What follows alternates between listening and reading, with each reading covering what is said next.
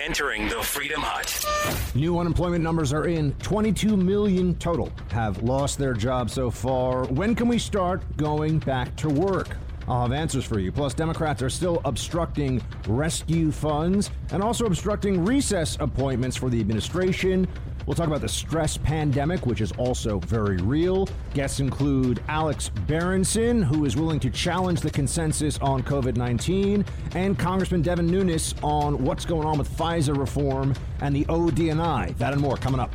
Buck Sexton. Mission decoding the news and disseminating information with actionable intelligence. One small step. Make no mistake. America, great. You're a great American again. This is the Buck Sexton Show. Former CIA analyst. Former member of the NYPD. I think I can speak for three hours without a phone call. Try doing that sometime. It is Buck Sexton. Now,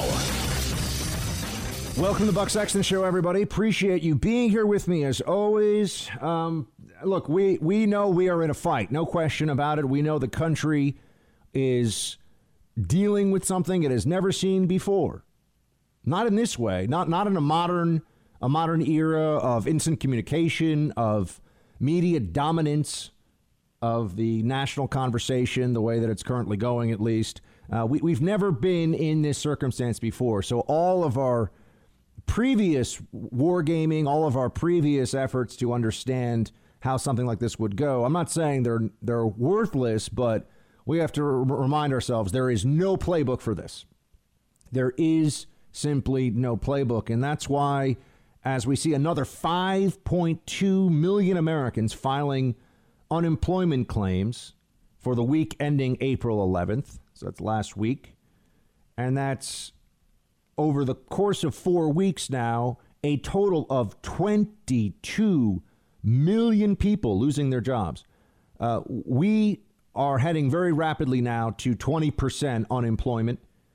The real unemployment rate, some are estimating now at about 18%. We will be at 20% in a matter of days. The Great Depression had an unemployment rate of 25% at its peak. So we have voluntarily, and it's still stunning to say this, we have voluntarily put ourselves in a position where one in four working Americans, soon I should say, one in four working Americans will be out of a job because we're going to be at 25% in no time. We're going to be at that Great Depression level. That's, that's a matter of, of a few weeks from where we are right now. I know that some of the rescue money has gone out there. There's the $1,200 everyone's focused on. There's also an additional $600 per, uh, I believe it's per, is it per week maximum for unemployment claims, but there's additional money coming out for unemployment uh, as part of unemployment insurance. They have this whole package that's trying to help workers, working families make it through this period of time. They're already running out of money. And we are running in it. We are running a test here, a test that sh- we don't ever want to have to do. Is it possible for the government to, in essence, run out of money because it debases its money? Uh, this is what could happen very soon with, with inflation. I know right now the the the only thing that when I ask people, and I, I'm trying to get as much information about this as possible, talking to the smartest uh, economists, Wall Street folks, people that just understand the macro picture pretty well and, and get paid to get it right, which is different than a lot of the people you see going on TV that work at universities who get everything wrong. You know, people like uh, Paul Krugman at the New York Times, Nobel laureate economist, guy gets everything wrong. No one ever seems to care. I like to talk to people who have a history of getting things right. And one note on this that I'll tell you that I've gotten is you have to remember that because if America alone was going through this, we, I mean, economically, put aside just for a moment, this is a pure economics discussion. I'm not, I'm not focusing on the virus and the, the latest efforts to cure and, and suppress and all that. Put that aside for just our purposes for this moment in time. We're just looking at the economy. And if we were doing this, but other countries weren't going through this, then then our currency would be in then we'd be in big trouble uh, because then the market affects the desire for dollars, the willingness to use dollars as the global currency of exchange. Uh, that would come into, into question, I think, rapidly. but because every country, every major economy is going through this, although we don't really understand the extent to which uh, this has really hit China. And I will be talking about the latest information on the Chinese lab Wuhan virus theory later on in the show, too. Who's been telling you for weeks that that's what's gonna, we're going to find out that's what happened? I'm just saying. You guys come here because the analysis is good, because the because the cooking is exceptional and the analysis is good. So we will we will get to that later on in the show. But on this economic issue, because the whole world is going through this, this is a global depression. It's not just a U.S. depression. So maybe that gives us greater leeway for just taking a blank checkbook approach to dealing with this problem right now.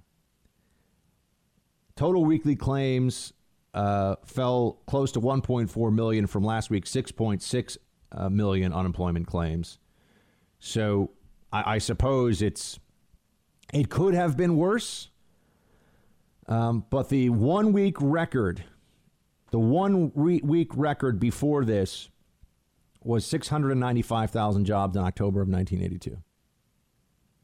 Well, we, we are seeing numbers that n- no one can really understand, compute, assess, predict. We are just in this world where we're, we're making it up as we go along with the economy right now. We don't know what this is really going to do. I mean, it's obviously incredibly damaging. We know it's bad. That we know. Just like the virus, we know it's bad, but you have to make decisions based upon how bad.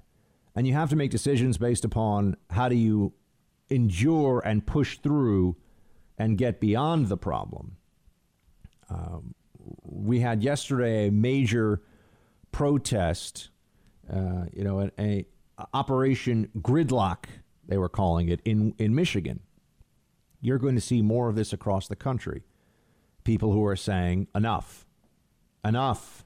We have been told the lockdown. We said it was initially two weeks, and now it's an additional month. And now it's sounding in some places like it'll be another additional month.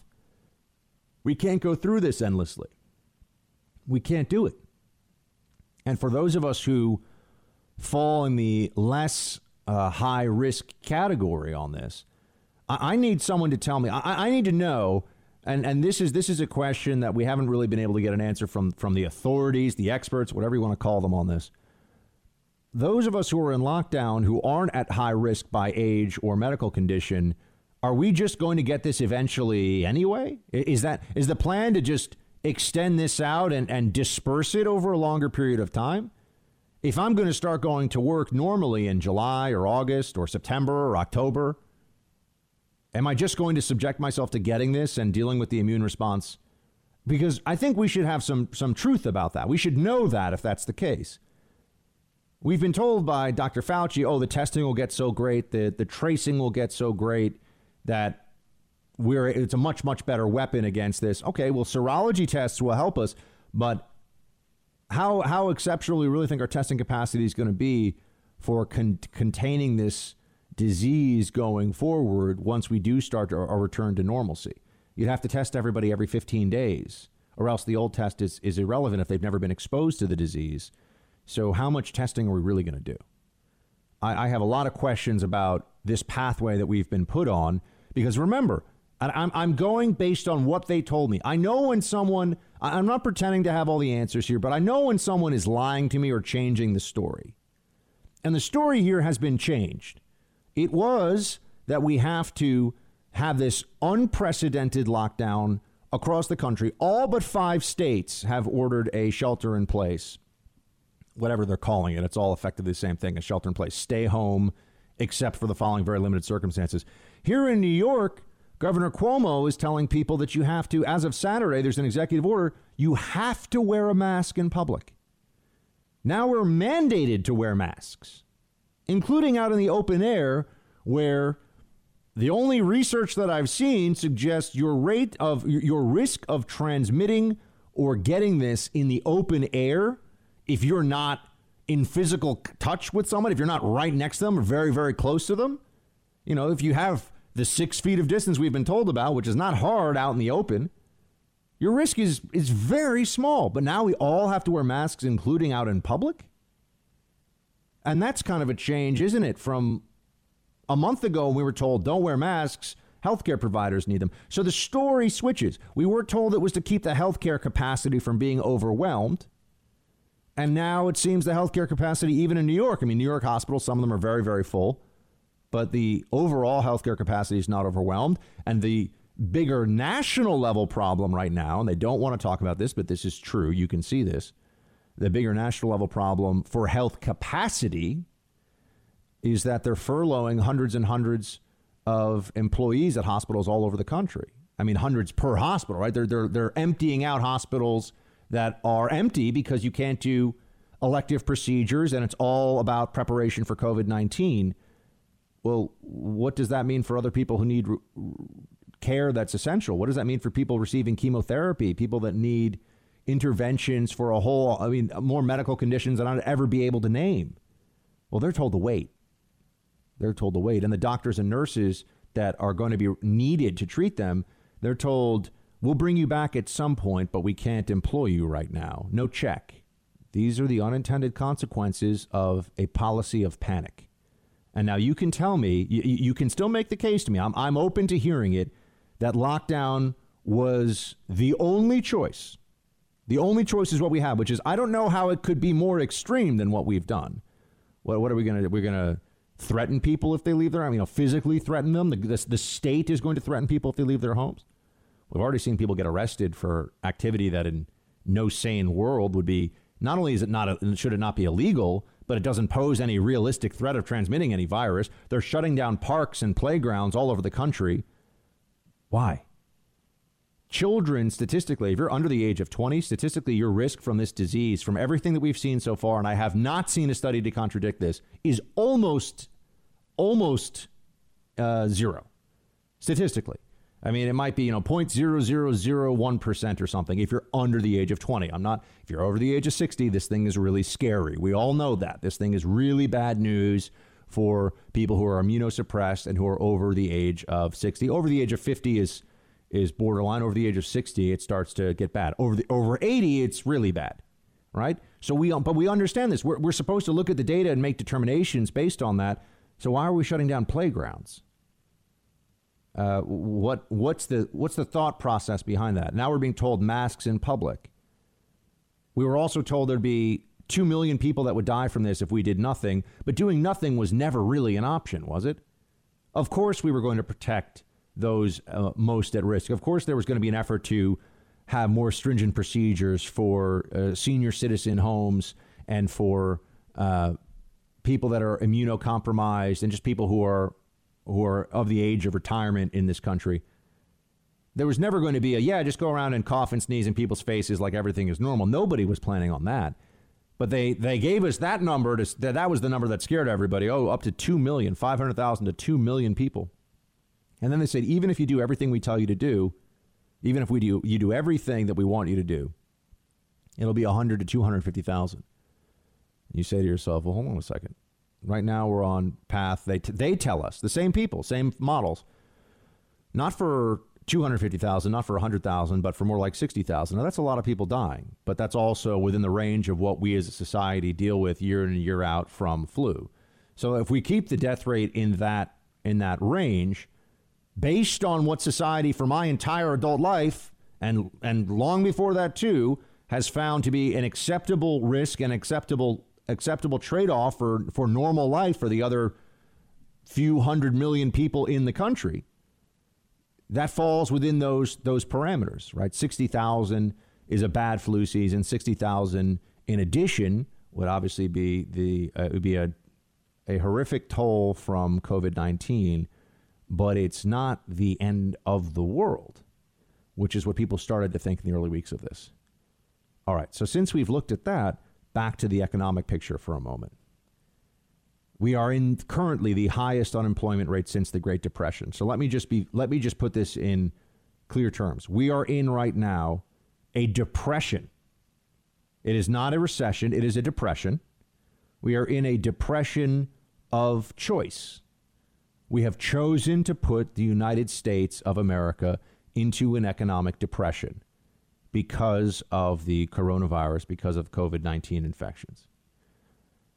we're, we're not able now to undo that decision. We're not able to, but we are able to look at what's going on in the weeks and months ahead and start to shift course away from this maximum this maximum lockdown posture because the costs of this depression they don't come all right at once.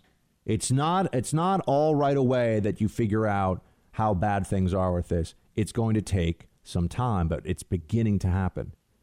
There are estimates that say that of the businesses that have to close their doors across the United States not just here in New York look we've gotten it the worst. You know we're we're the place that got you know, crushed by, if you want to think of this as a natural disaster, you know, the hurricane ripped up a lot of houses here in New York City. It has been terrible here. Okay.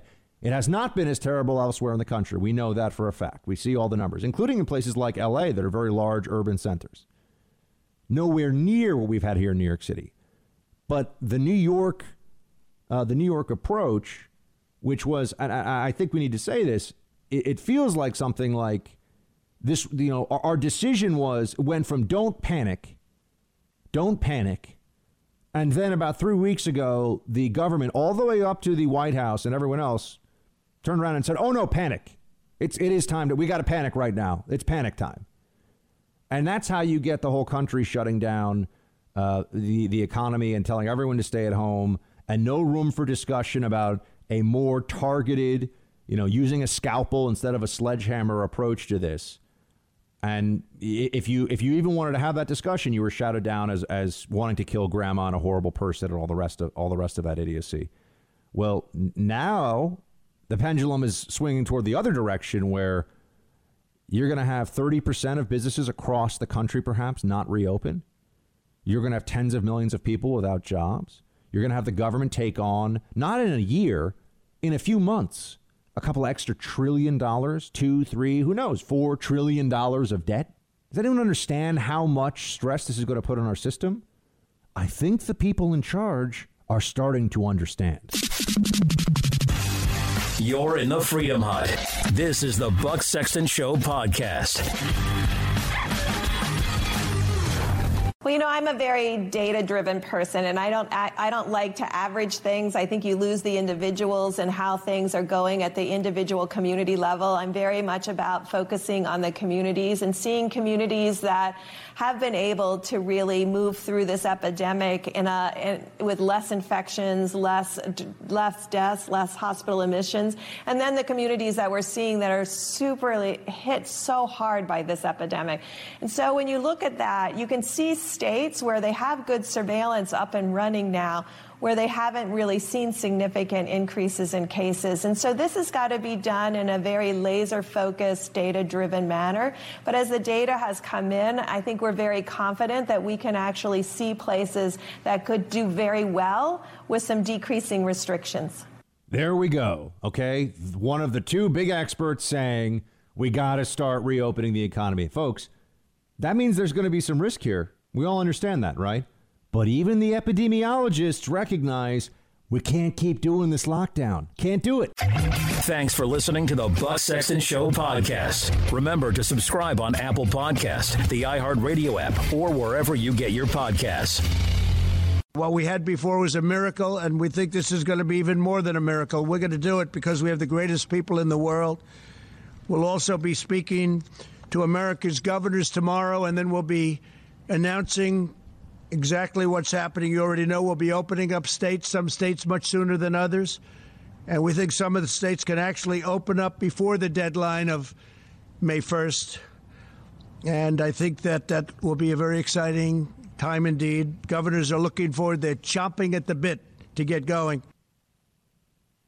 I certainly appreciate the president's optimism. The miracle will come back. The miraculous economy will be happening again. And we need to hear that. Remember, optimism, confidence, these are not just fun things to talk about or make us feel a little bit better. They matter to the economy. They matter to the willingness that people have to spend money, to take risk, to open their doors, and to start engaging in the kind of activity that is productive and that creates wealth. So the, the president's right in that regard. He's right to say that we should we should hope for that soon. How do we get there? Well, for one, we need to keep people from being in a terrible situation right now. We need to keep people from having to. I mean, you've already seen these these lines of individuals that are miles long. It seems from the video that I've that I've been watching, waiting to get access to a food bank because they just simply don't have enough food. Right? We have individuals who recognize that this is a a bad a bad time in the economy at the very top, but I don't think because they're they're not experiencing what that's like. They're not experiencing the fear of not being able to pay bills or just have cash on hand. A lot of us think, okay, well, if you don't have cash, use credit cards. People don't have credit cards. A lot of Americans don't even have a checking account. They they they go and they there's a reason all of these check cashing businesses exist. People take their check from work, they go, they cash it. And you know, now is not the time for anyone to start trying to lecture on the need for, you know, greater fiscal planning or something, right? We we just need to get people who were working, who were productive, who were doing they were doing the right things. People listening to this show right now who are either out of a job or furloughed from a job have zero responsibility for that circumstance. None.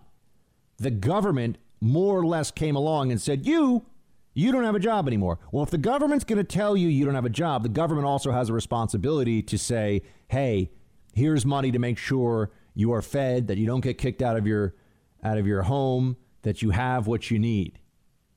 You know, that you are okay while we are dealing with this crisis. That's an obligation of the state. The state imposed that obligation on itself the moment that it took from you your freedom of operation, your right to go to work, your right to earn a living. Meanwhile, the Democrats, when Nancy Pelosi is not uh, having a giggle with a sweater around her shoulders in her San Francisco super mansion with, you know, an array of artisan ice cream that would make even a Brooklyn hipster say that's a bit much. Uh, she she doesn't have any any time, it seems, to really deal with this.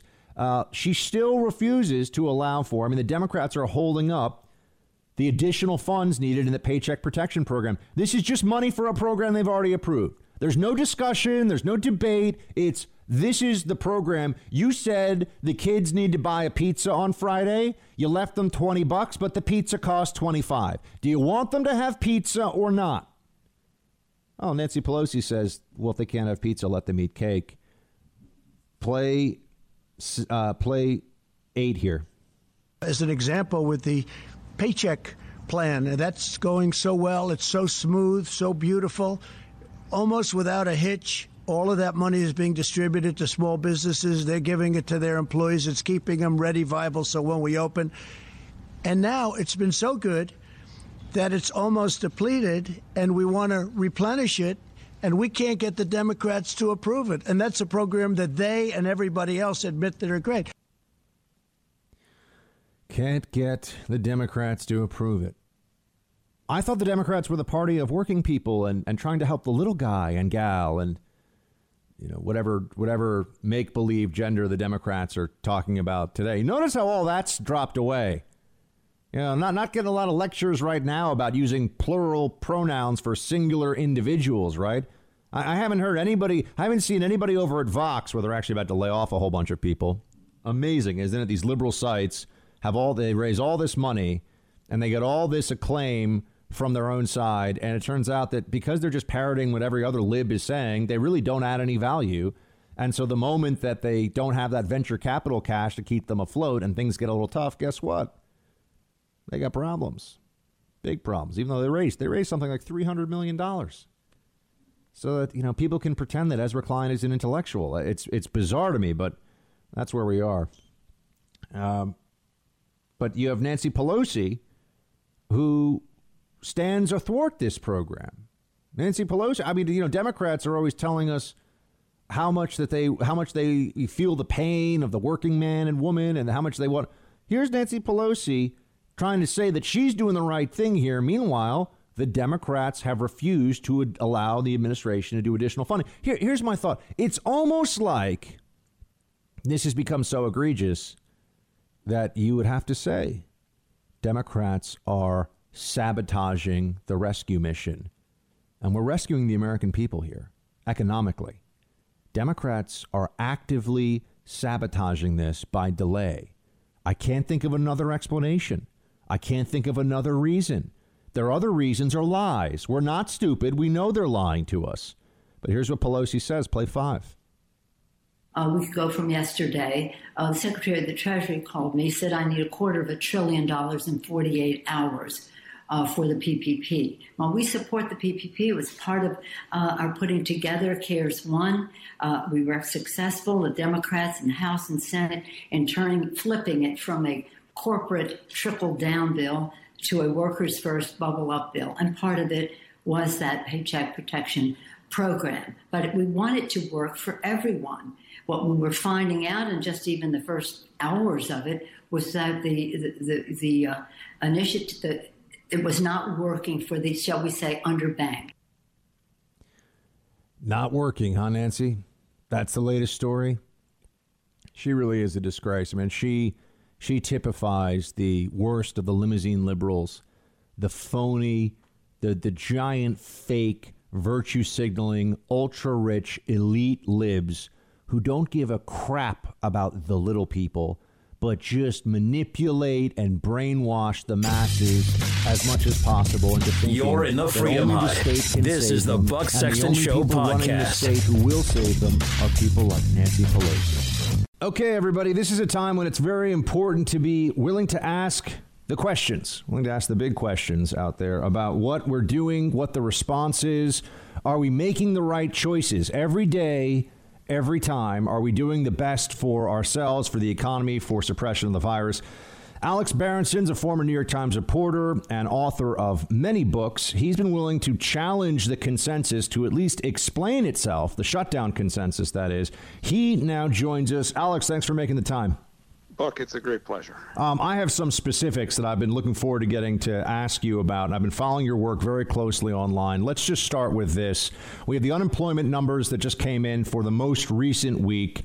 We're at depression level unemployment. We're heading toward the absolute peak in terms of the Great Depression's highest level of unemployment. We're going to be there in a matter of weeks. What what are you what are you going to say at this point when someone asks you how are we doing in our fight against the virus from a policy level? Uh, I, we're doing a terrible job right now. We made decisions a month ago uh, on the basis of panic, and I understand that panic. I was actually quite worried, uh, you know, in, in early March too, um, and certainly I, I was paying attention to this. I, I bet you were, you know, from January on, and some of the numbers out of China looked pretty bad. And uh, you know, and obviously we didn't do much in February when we could have, and and then suddenly, uh, you know, these hospitals in northern Italy got overrun, uh, and and we panicked, um, and we we shut the whole country down essentially in a matter of of of weeks. And people warned a month ago. Um, you know, the uh, the president of the Federal Reserve of St. Louis warned just how bad things were going to be. But I'm not sure that uh, policymakers either believed him or cared. Um, but but in reality, the economic devastation, the societal devastation, the ed- educational devastation here has been has been off the charts. It's been impossible, really, to measure by any uh, by by any of the metrics we have. It, it's off the charts, and it's not just in the U.S. By the way, it's it's, it's in Europe, and it's really, I, I, as far as I can tell, I don't know that we've ever had a synchronized worldwide slowdown in economic growth like this. Maybe the Great Depression. I, I guess you'd have to be an ec- economic historian to know. So we've done all this, and we've and we've pushed harder and harder. And at the same time, there's less and less evidence that this virus is some kind of societal threat. That's not to say that this, you know, that the coronavirus is not real. That's not to say that the coronavirus can't kill people. That's not to say that it isn't particularly dangerous to elderly people and people in nursing homes. That's quite clear. The evidence is if it gets into a nursing home, it can kill a lot of people pretty quickly. But but the evidence now is overwhelming that this is not very dangerous uh, to people under 30. I mean, to them, there's almost no risk. To people under 50 who don't have comorbidities, and even into people who are somewhat older who don't have a lot of, uh, you know, other medical problems. And the media is not reporting that. They're not reporting who's really getting sick and dying here. They're not reporting that outside of New York City, hospitals in the United States are emptying out, that hospitals in the United States are losing money because they are so empty right now. They are not reporting the truth about what's going on. And and the hysteria is terrible, and the economic devastation is worse. Now let's look specifically at, at the the primary claim here. Um, that, that you're hearing from, and I, I, call it the lockdown consensus. I mean, however one wants to phrase it, but that's what we've been dealing with. The consensus for a few weeks, as much as there can be on these things, has been lockdown, lockdown, lockdown. Okay. Sure. Does it work? Given that the alternative, and this was the false choice we were offered, it was either lockdown or you want to watch Granny die for your 401k. I'm sure you've seen a lot of that. I've seen some of the ugly stuff online. I'm sure you've been subject to it. I know I have. Uh, anyone who wanted to raise any questions, the real the real issue would be lockdown versus other measures short of shutting down the economy. What evidence is there that, that lockdowns do not work as as they have been advertised?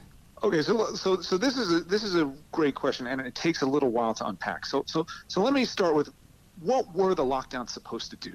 Okay, the lockdowns initially nobody said the lockdowns are going to prevent everyone from getting infected. Okay, the idea is this is a new virus and it's going to spread, and some people are going to get sick from it. The idea of the lockdowns was quote unquote flatten the curve. What did that really mean? It meant spread out the impact on the healthcare system. So the idea was what we don't want is what happened in Italy. What we don't want is hospitals that are overrun with you know tens of thousands or thousands of elderly people and can't do their jobs. And doctors are, and nurses and medical staff are heroic but they're working themselves to death. And we are losing hospitals. Okay that was uh, that was the, the promise of the lockdowns was not everyone's going to live forever and no one's ever going to get coronavirus. It was we're going to stretch this out Okay. Even on that eh, basis, so let's say that that actually did work as promised.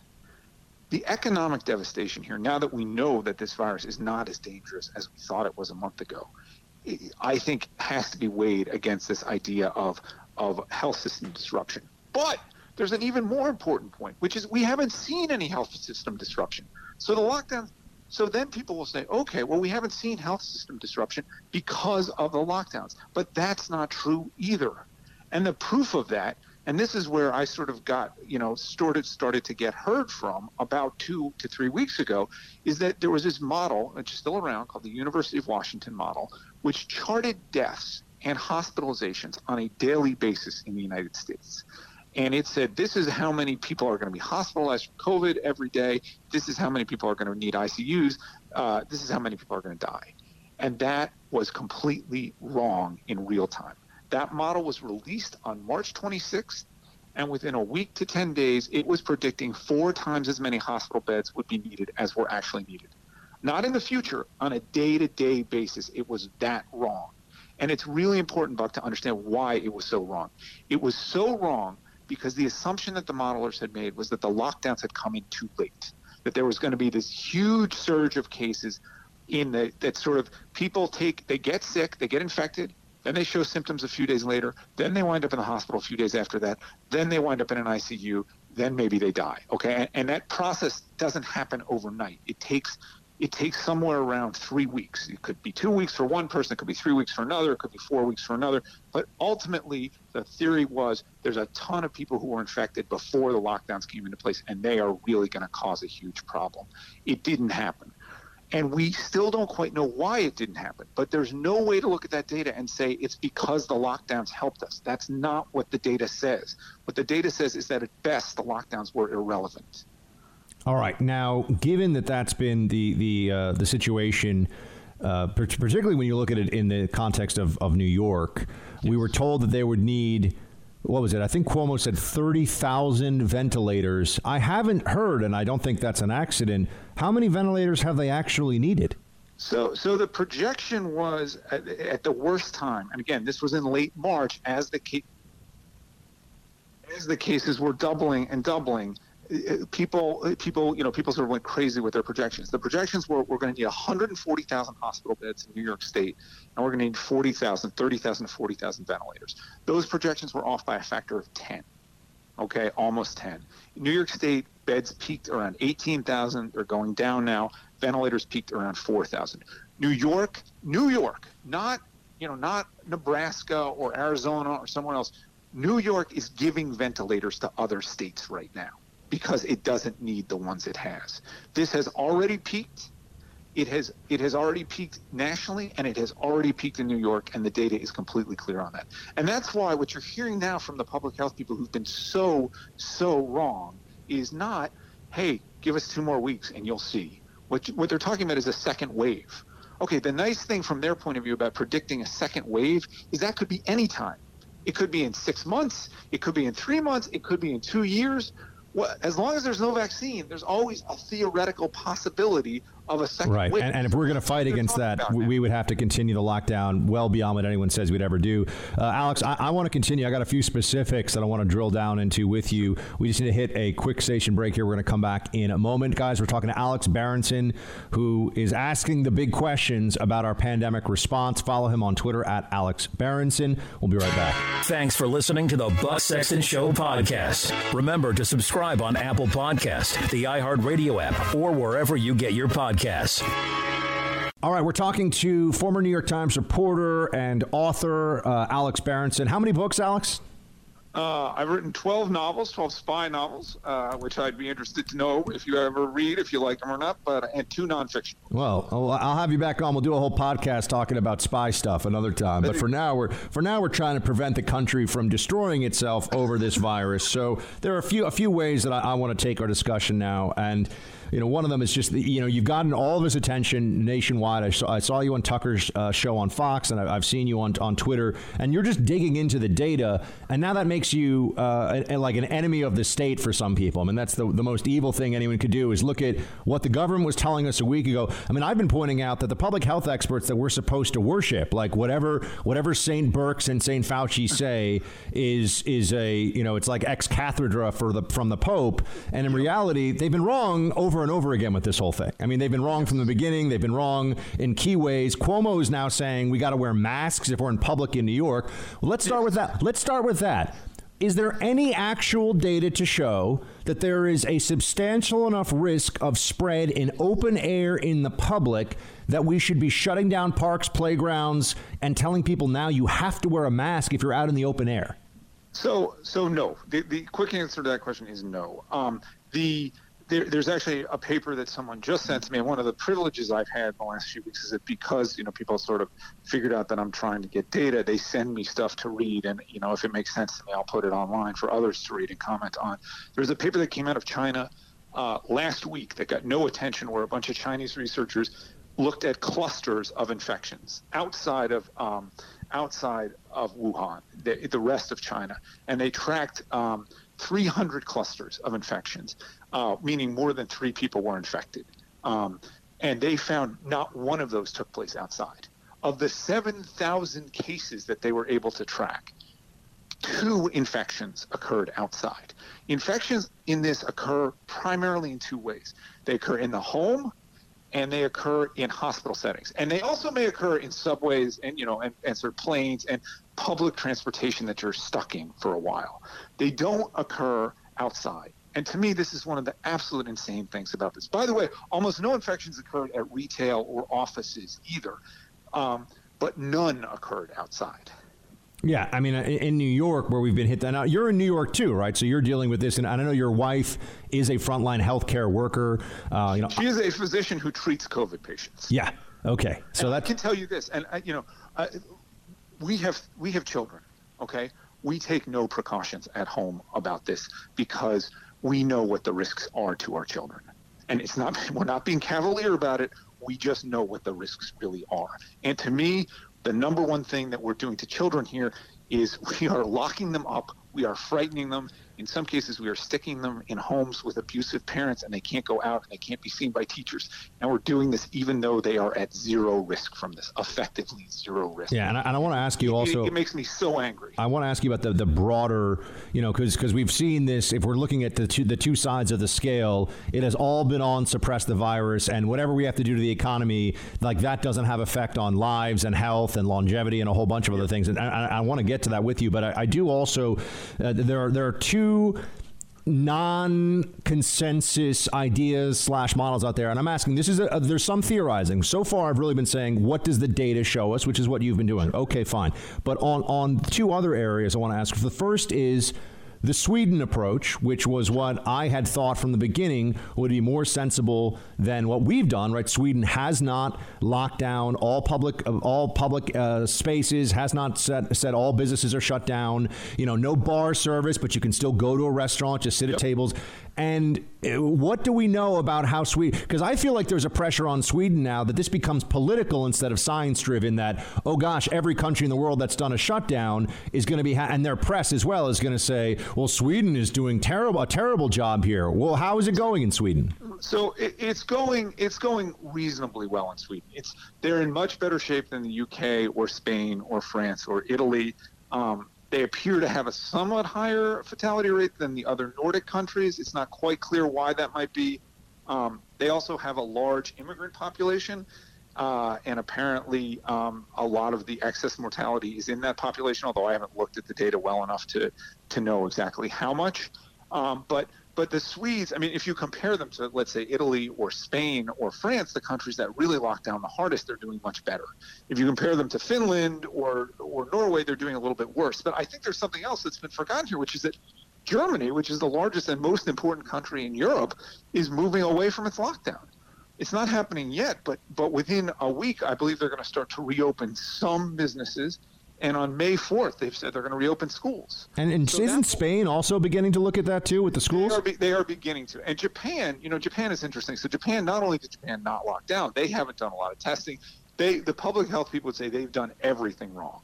And Japan, you know, has very close connections right now economically and in terms of tourism with, with China. And Japan has an elderly population and has a lot of smoking. You would think that Japan would be devastated by this virus. And in fact, it hasn't happened that way at all. And people keep saying, well, two more weeks, two more weeks, it's going to happen in Japan. Well, it's been three months in Japan. If this were going to have happened there, it would have happened. Why do you think Japan hasn't been hit as hard? Well, uh, that's a really good question. I think I think that you know there is a culture of wearing masks, and you know I didn't answer the question before when you asked about masks. There's some evidence that masks protect uh, or they slow the um, they slow the spread of transmission. Maybe both by slowing, you know, the the the viral particles that are coming out of you, and they also prevent you from touching your face. So so maybe it's masks, maybe it's social distancing. You know, it's a culture where they're bowing instead of shaking hands. Um, nobody really knows though. That's the short answer. And uh, have you seen? And by the this theory may be this this might be even too far out there for you, but I, I wanted to ask because it has been reported in a, in a lot of different by a lot of different news organizations that the Israeli and I'm trying to remember his exact title, but it was essentially like the Israeli head of their equivalent, I believe, of of NASA. Yes, that's right. Um, has come out and said if you look at what has happened this virus, whether you lock down or don't, has a six to eight week cycle that it rips through. What do you say? I mean, is that is that crazy town? Is that worth a second look, or what, where do you where do you fall I with mean, that? He, he's saying he's saying that's what the data shows. I, I don't know that that means anything because, you know, people would say, well, it would have been much worse in Italy and Spain, but they did lock down. Okay, well, how does that explain Sweden? Here's here's the problem. Here's the problem, Buck. We are all dealing from incomplete information, and the most important piece of information of all would be how many people have already been infected and recovered. Okay, because if that number in the United States is 1 million, we have a huge problem, right? Because this has caused a huge amount of, you know, loss of life and it's only infected 1 million people. If that number is 100 million, then all of a sudden this is the flu. Okay, all of a sudden this is something that seasonally is going to affect a lot of people, infect a lot of people and and you know, and kill a few. Okay, and we and we tolerate that every year with the flu.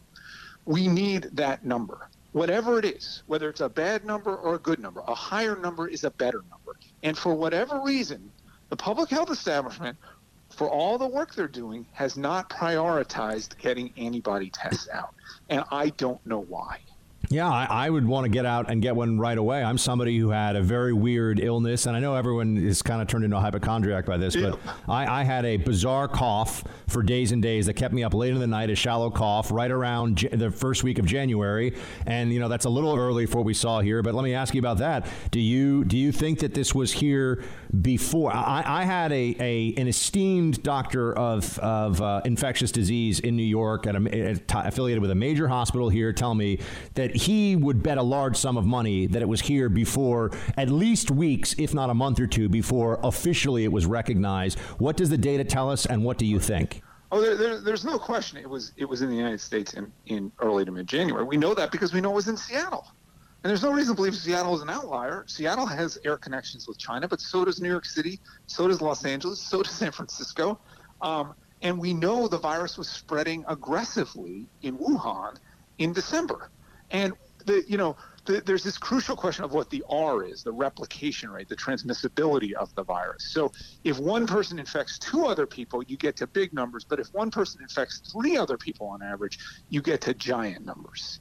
And we and you know to this to this point, I think we're still debating that. I think you know that people have moved up their estimates of the R from you know maybe the two range to closer to the three range. But but there because the because the cycle is relatively fast and of the way you know exponential growth works, we need to know precisely. That's something else we don't know precisely, and we don't know, by the way, whether they are in a place like New York where people are getting you know on underground train cars for an hour a day or more is different than Houston, where people are sitting in their cars all day. Well, Los Angeles, the Los Angeles to New York comparison, yeah. I mean, I, am a New Yorker, born and raised, and I've spent a lot of time in LA too.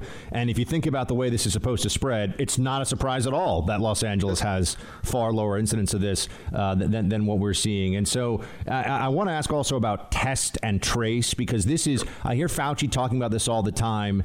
And I mean, maybe it's because I, I, come from an intel and, you know, and, and law enforcement background, but the you really they really think they're going to be able to trace every contact that a human has with this as they I mean to me this is just on its face it's I mean and by the way if I'm missing something please do tell me. This seems like a, a ridiculous solution but it's also one of those things that we we talk about as though if we just wait until the testing capacity right. gets to this level then we'll know as soon as the disease pops up and we'll know everybody that it touches and we'll be able to lock it down. That's fantasy land stuff as far as I can see but am, am, am I missing something and I know you're dealing with this stuff all day I mean, I mean so so so it's you know I haven't looked too hard at the test and trace stuff because I'm so busy with other stuff. But I would say, I would come at it from a different point of view, Buck.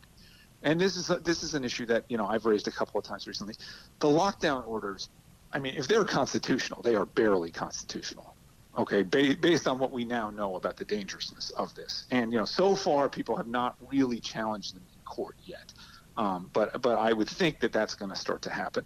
But but when you come to test and trace, you're talking about a whole different, you know, can of worms. I mean, are we going to are we seriously going to expect people to put apps on their phones? Are we going to expect them, you know, to that, that HIPAA somehow doesn't apply to this? You know, listen, if I if I get, you know, some some other virus, the government it's not, you know, it's not the government's job necessarily to to know it and to, you know, follow up with all my contacts, although I know that can't happen with HIV, so there is some precedent for this. But but this is a, I mean, this is a much more aggressive form of, um, you know, sort of governmental reaching into people's lives than than I think people have realized. And and it's surprising to me that that issue has not come up. Um, but we really do seem to have thrown out or forgotten our constitutional rights in any meaningful way here. And, and, and by the way, that's not an issue just for the right. I mean, this is supposed to be something the left cares about. This is something that the ACLU is supposed to care about. Where are they on this? Where should we go from here? Given what we know, given what you've seen with the data up to this point, what what would be sensible next moves in your opinion? So, so I would say first of all, we should reopen the schools as quickly as possible. And you know, the children again, it is it is unfair what we are doing to children here, and it is and it is wrong and and we and we should immediately drop the stuff about you can't go outside, you can't play outside. Listen, if people if if, if if governments want to make people wear a mask in stores, I think it's sort of silly based on what we know about transmission, but it's not the worst idea in the world. But the outdoor stuff is terrible, and there's very very little evidence that it's that it does any good. So that that should go, and the schools we should reopen as quickly as possible. And if there are teachers out there, you know, if there's a seven-year-old teacher who's got comorbidities and he, you know, she's scared, let's find some accommodation there. But but you know, most teachers are relatively young and healthy. Let's let's get our kids back in school. It's important for them. Second, let's actually acknowledge that the hospitals are not being overrun right now anywhere outside New York City. And even in New York City, the problem is now becoming under control. Okay, so that means let's very quickly, in a matter of days, have some prospectively defined measures for hospital utilization and uh, you know and new admissions of, of COVID cases. And when they're below a reasonable number, doesn't have to be you know it shouldn't be like the hospitals have to be two thirds empty. It should be if the hospitals are running reasonably, we're going to open stores. Oh, first, we're going to open offices, okay? And then very quickly, in a matter of days, we'll get to open stores, and then we can open hospitality. And the last thing probably should be these, you know, big group events, because obviously there's some risk of super spreading at, you know, at an arena rock concert or something like that. So that can be last. So Okay, so those are good things. On the flip side, what do we need to do? We need to protect the people who are really at risk here. That means people over 70, people in nursing homes, people in hospitals. Let's make sure that nobody's visiting them who, who doesn't have a fever check or ideally has either a negative COVID test or even better, antibodies so we know that they've already recovered from this. Let's make sure that uh, you know, that we try to get nursing home staff checked every day. Let's make sure that if somebody dies overnight from a flu-like illness, uh, you know, we in a nursing home, we test everybody right away. Let's focus on the vulnerable instead of destroying our society and pretending that everyone is at the same risk. Alex, really appreciate the work you've done on this and your, your willingness just to ask questions and look at the data at a time when the, the, the, panic is the panic is part of the pandemic. There's no question about that there's in my no mind. Um, I mean, there, you know, there, there, there's uh, there's a line, you know, that movie Contagion, that Steven Soderbergh movie from 2011. That it was advertised with the line "Nothing spreads like fear," and it turns out that he was right. That that's true. And and you know, I truly believe right now, and look, maybe I'm wrong, but I truly believe that we're going to look back on this in a year or five years as one of the worst public policy mistakes in the history of the United States. And I mean, uh, you know, I just don't know what else to say but that. It's it's it's incredibly upsetting to see what's going on and to see what the data really says. Well, Alex, we're gonna have to have you back as this continues to roll out because it's going to be at least weeks, if not months, of us still dealing with this. Certainly here in New York City, and uh, everyone should follow. If you're on Twitter, you want to follow Alex Berenson and see what he's putting out every day, and also you can find his books on Amazon. Alex, thanks so much for your time, my friend. We do appreciate it. Thanks, Buck. Stay safe. You're in the Freedom Hut. This is the Buck Sexton Show podcast. So we just had snow. I've got snow on the ground here in Michigan right now in Lansing. We're expecting, you know, up to 30 inches in the Upper Peninsula. The fact that we're cracking down on people traveling between homes or planting or um, landscaping or golfing, really for a couple more weeks isn't going to meaningfully impact people's ability to do it because the snow will do that in and of itself. Oh yeah, it's snowing. The governor of the governor of Michigan's telling you it's snowing.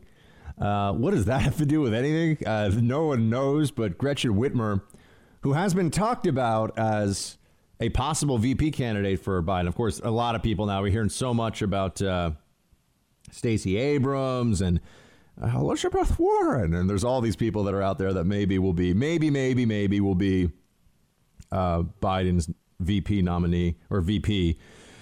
Uh, Whitmer, though, is is one of the people who's gotten, I think, the mo- some of the most deserved criticism over the petty authoritarianism at the state level from a governor for shutting down things that no one you can't go from one home that you own. So if I own two homes, which first I got to own one, but let's just say I own two homes in the in Michigan, and I wanted to drive from say my house to a cabin that I own, that technically is illegal how can that make any sense at all? I'm going in a car from one residence I own to another, another residence own. How, how could that be?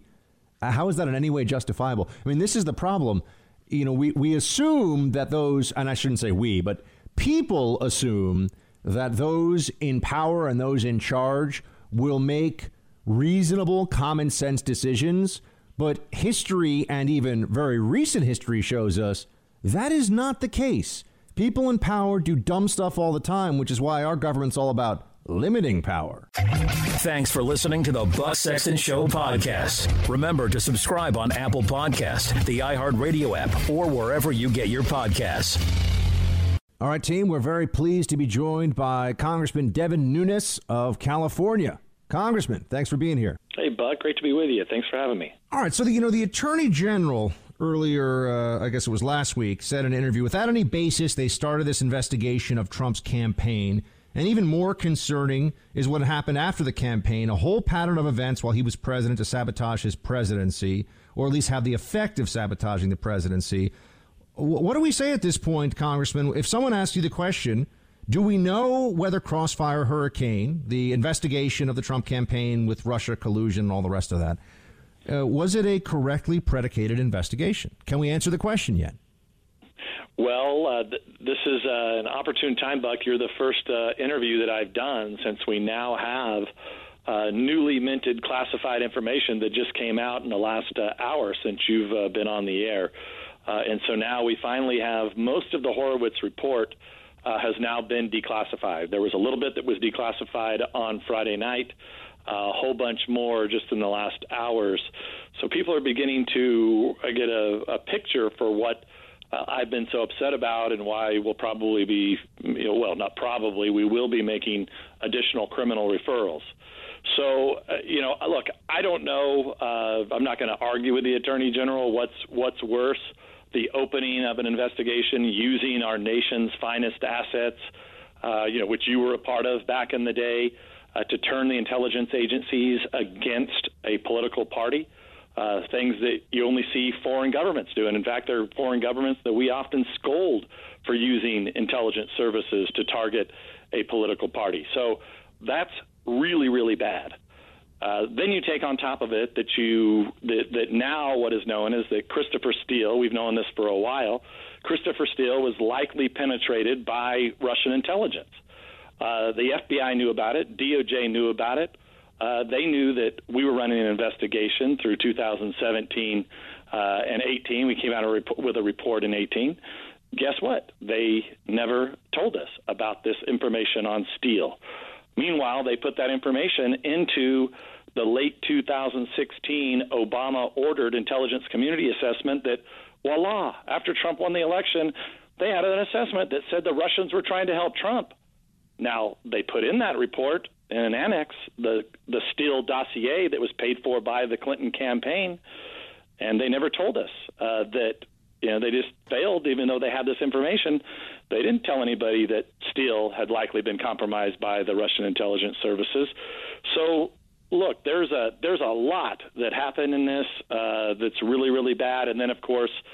Uh, you know, the day that Mueller walks in the door, and I'll kind of finish up with this, Buck, and let you ask your next question because there's a whole lot we could go through here. But Mueller walks in the door as special counsel in May of 2017, and he says, Hey, where are the Russians at? Uh, sir, we don't have any Russians. Uh, okay, let's set an obstruction of justice trap. And that's all they were doing. They they knew there was never any Russians. They knew they made all this up. They knew that Steele wasn't trustworthy. They knew the Clinton campaign had paid for it. They hid it all. And you know, thanks to uh, the work of, of House Republicans and Senator Grassley in the Senate and some some real patriots uh, that work in the United States Congress. Uh, the American people now know that, and hopefully, these dirty cops will be locked up for a really long time. Do you? I mean, do you have a, a real belief that there might be? I, I got to tell you, I, have become somewhat cynical through this process of looking at all these revelations. I mean, you're effectively telling the audience, in case anyone missed this, that there was Russian disinformation was included in the Steele dossier, and then that Russian dis- disinformation was used by people at the FBI, and then Mueller comes along after the FBI had used this stuff against Trump and knew that there was no Russia collusion, but decided to just use the process as the punishment, right? And this is a long-standing federal bureau- bureaucratic tool. I'm quite familiar with it, and and so now we know we know all of that. But people want to know, Congressman, if there's going to be justice. There's the Durham probe uh, that's still ongoing. The U.S. Attorney from Connecticut is supposed to be a real lawman's lawman if he finds the kind of behavior, I mean, if he can prove the kind of behavior that, that you're alluding to and we're talking about here right now, will there be charges? Well, well, I sure hope so. And I always tell people uh, there's only one person on this earth more than me that wants to see these dirty cops put away, and that's the president of the United States. So you know, no one's been through. Uh, dealing with the dirty, you know, dirty media rats, you know, who work for the essentially work for the Democratic Party uh, more than me. You know, they've attacked me, they've attacked my family, they've maligned me. Uh, I'm involved in now multiple uh, federal lawsuits against these uh, dirty rats. Uh, you know, they have to be held accountable, and I need the courts to step in and hold them accountable for the slander that they've done against me. So believe me, nobody wants these bastards locked up more than me. Okay. And, you know, you you, you so, mentioned this, Congressman, and, and I remember in the early days. Uh, and you know, I remember being in your office interviewing you probably about a year and a half ago about this very issue down in D.C. But I remember even before that, when you were first willing to present this information to to present the real the truth i mean the real narrative of what was going on with this whole russia collusion mess and not just, of course, the usual suspects in the media, but the uh, you know members of the Democratic Party were saying things about you that not only were, were they were you know wrong to say them in the first place just because of, of what they were saying. Have any of them come out now since it's clear that you were right and they were wrong? Even be and I won't ask for any names, but but behind closed doors they said, you know what, Congressman Nunes, we're sorry. Uh, no, and in fact, the the defamation has just continued uh, by by the Democrats. So, I mean, does anyone hold Adam Schiff accountable for anything? I mean, do other members of Congress realize that this guy is running around like a loose cannon, making a mockery of the Oversight Committee? I mean, does anyone ever talk about that inside the halls of Congress? Well, the Republicans do, but remember the media is on their side. 90% of the media is on their side. Remember, the House Intelligence Committee uh, was seldom covered by the press.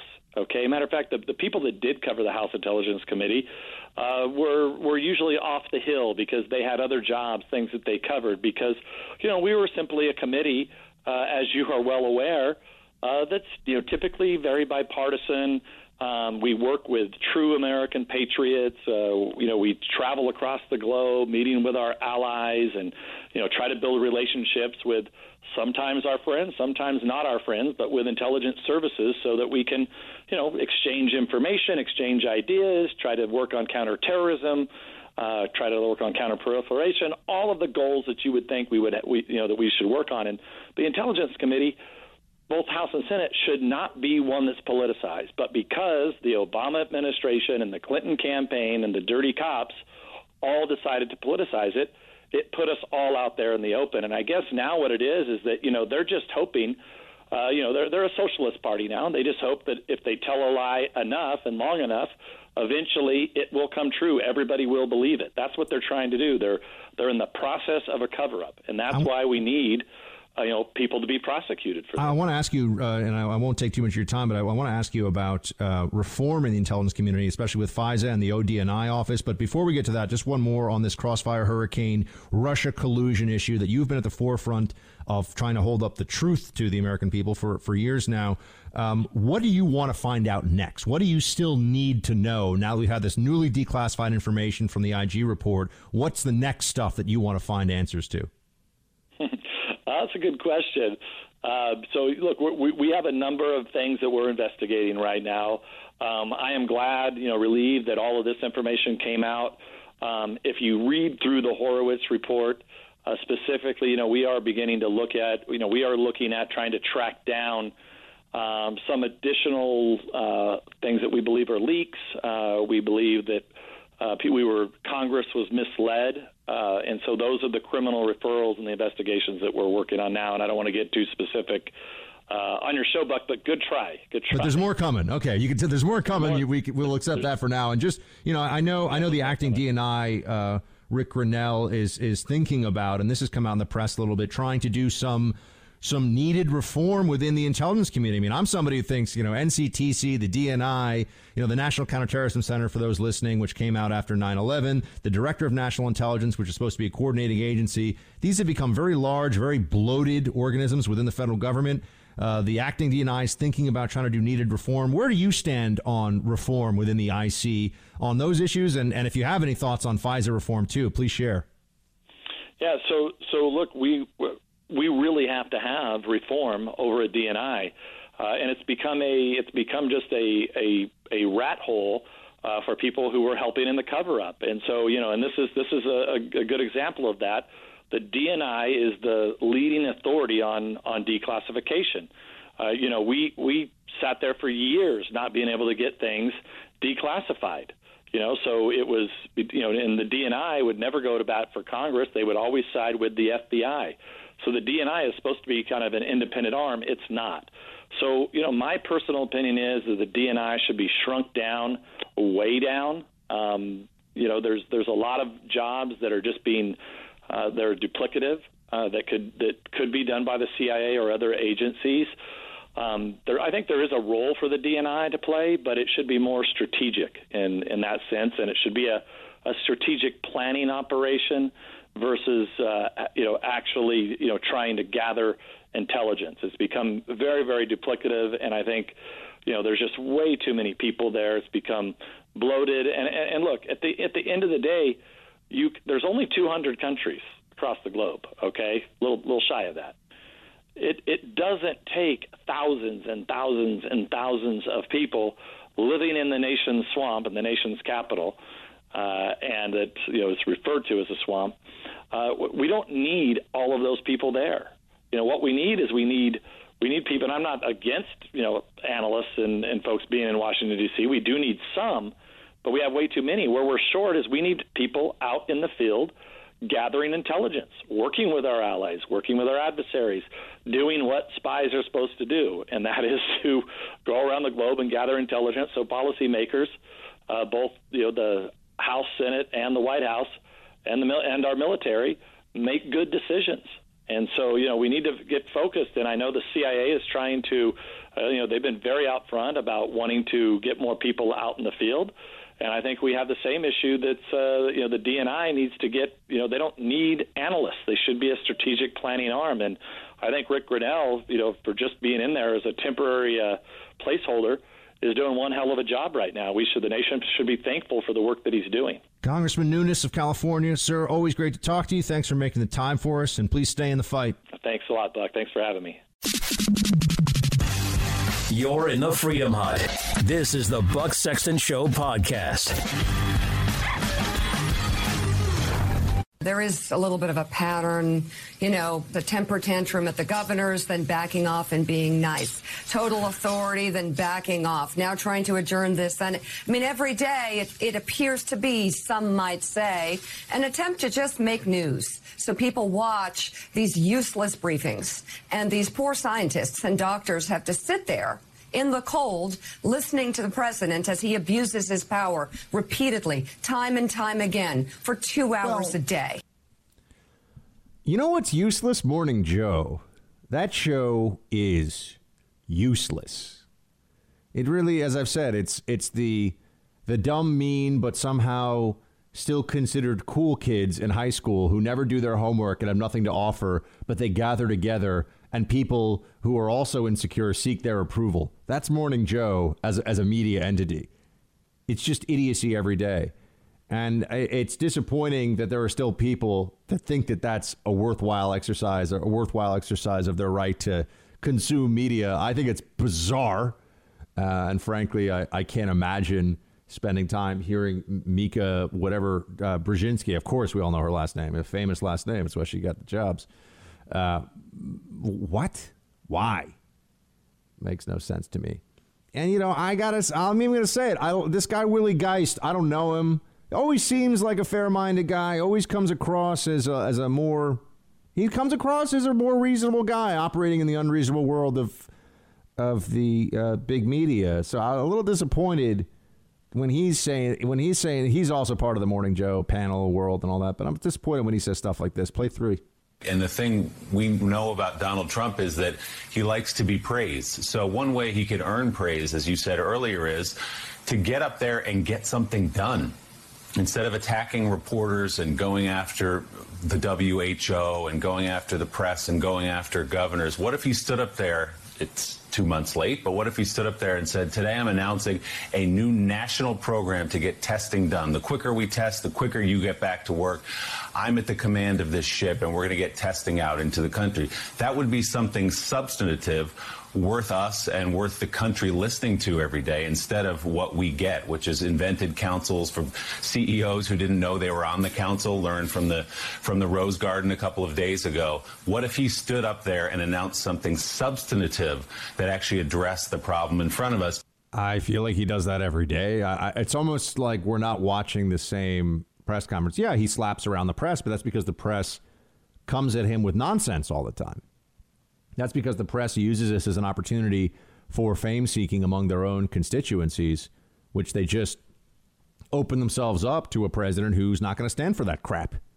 He's just not going to do it. He's not going to do it. And so, what what is that really supposed to accomplish? We all know that it's so that they get that viral moment on CNN or MSNBC or ABC News or one of these places.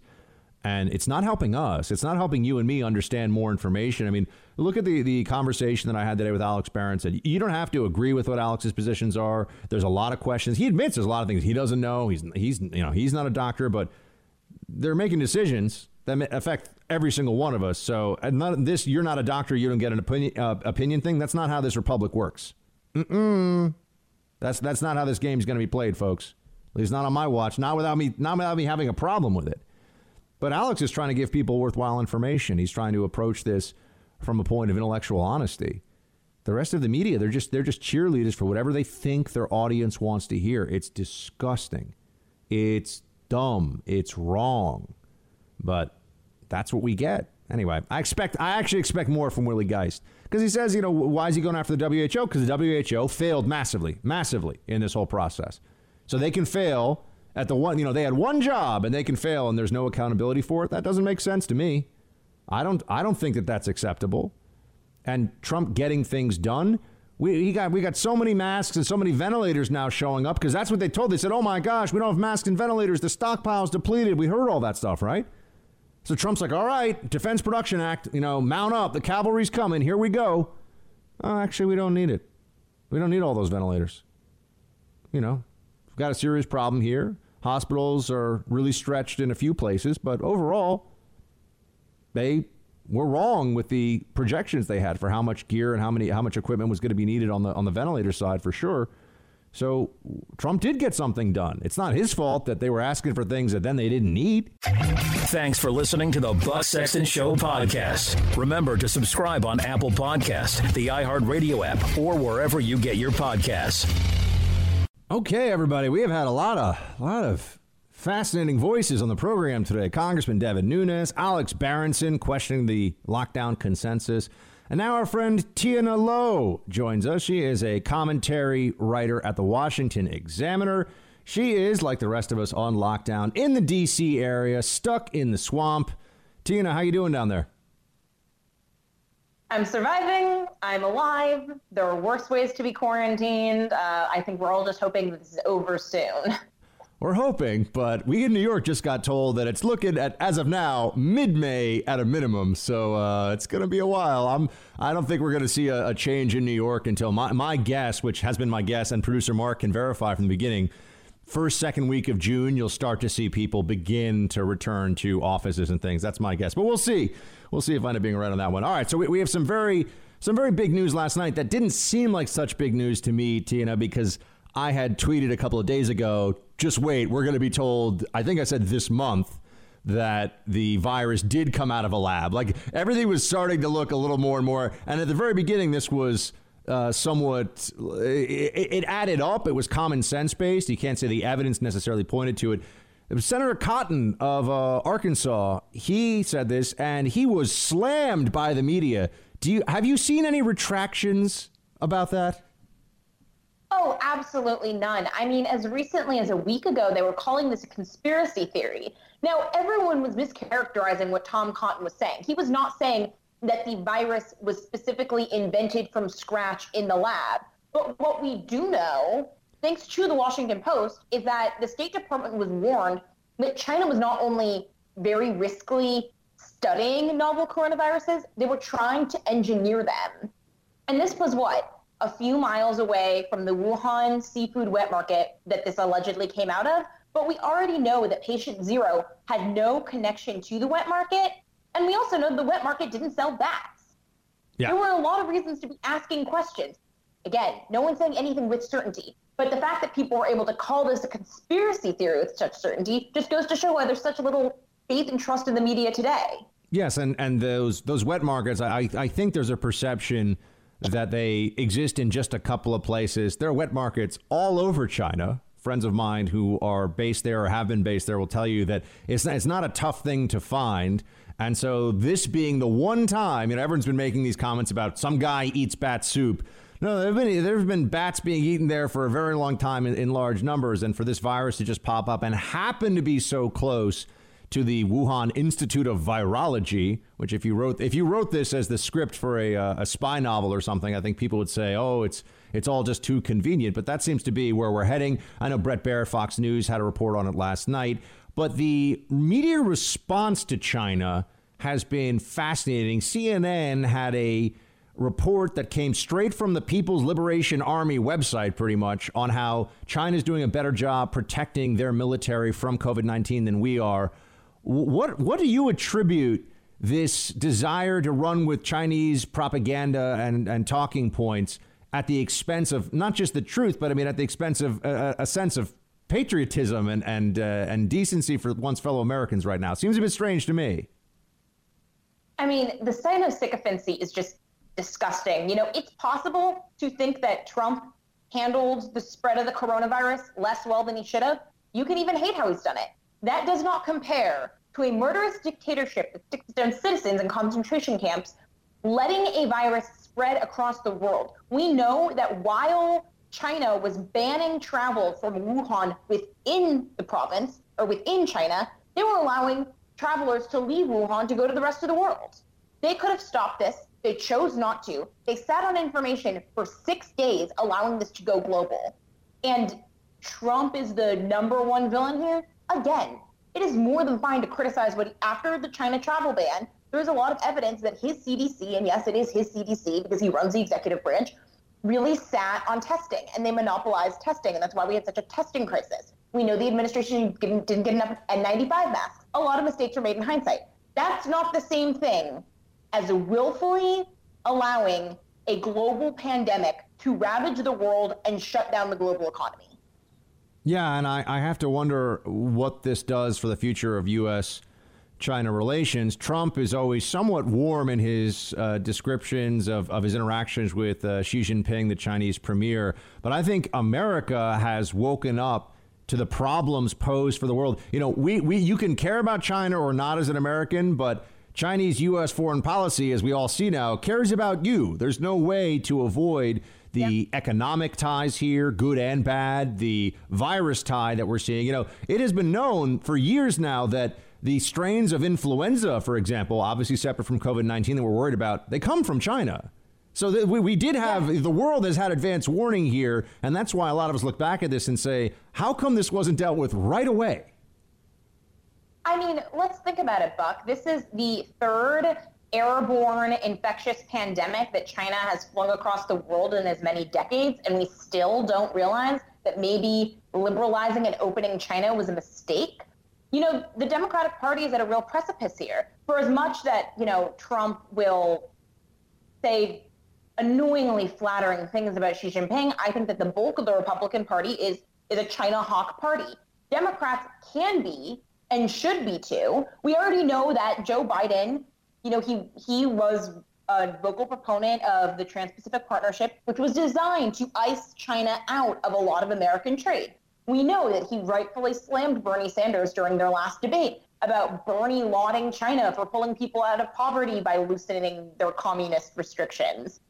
And but it just doesn't seem like the rest of the Democratic Party wants to name and blame and punish China, which is horrifying. You have Chris Murphy going on CNN saying the only reason we're in this position is because Orange Man bad, not because Xi Jinping evil.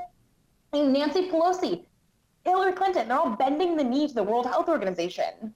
And did you see the uh, New York Times? We, have been discussing this a bit on the show, but it feels to me like they keep, and this, this is a, a bit of a change of, of pace here, but it feels to me like they keep digging the hole even deeper uh, speaking of media coverage of things and, and how we're losing respect for a lot of the biggest institutions in the country in the media day by day, uh, the, the treatment of the Joe Biden sexual assault allegation that's out there, it took them two weeks. Uh, I've had you on the show before to talk about different Me Too related issues, right? And the media's coverage of them. Took them two weeks to even write a story on it. They had to pull a line that was effectively, other than hugging, kissing, and other unwanted touching, no problem with the way Joe Biden interacts with women uh, which everybody just that was a real wow moment. And now you've had some of the same people who were saying that the mere allegation the mere allegation against Brett Kavanaugh was enough to require him stepping down because the country deserved better than the suspicion of misconduct from a Supreme Court justice. How can that not apply to a possible future president? From the people that are saying that that's the standard. I don't agree with the standard, by the way, but that's what they say. Yeah, no, I mean, uh, Dean Baquet, he was asked by Ben Smith, what, what, why were they sitting on this? You know, you could theoretically have done two separate news reports, one saying the allegation was made and another going into the details of it. Um, and the New York Times' defense was that it was not a live story in the news. I think that the Gray Lady, the paper of record, is responsible for setting the news.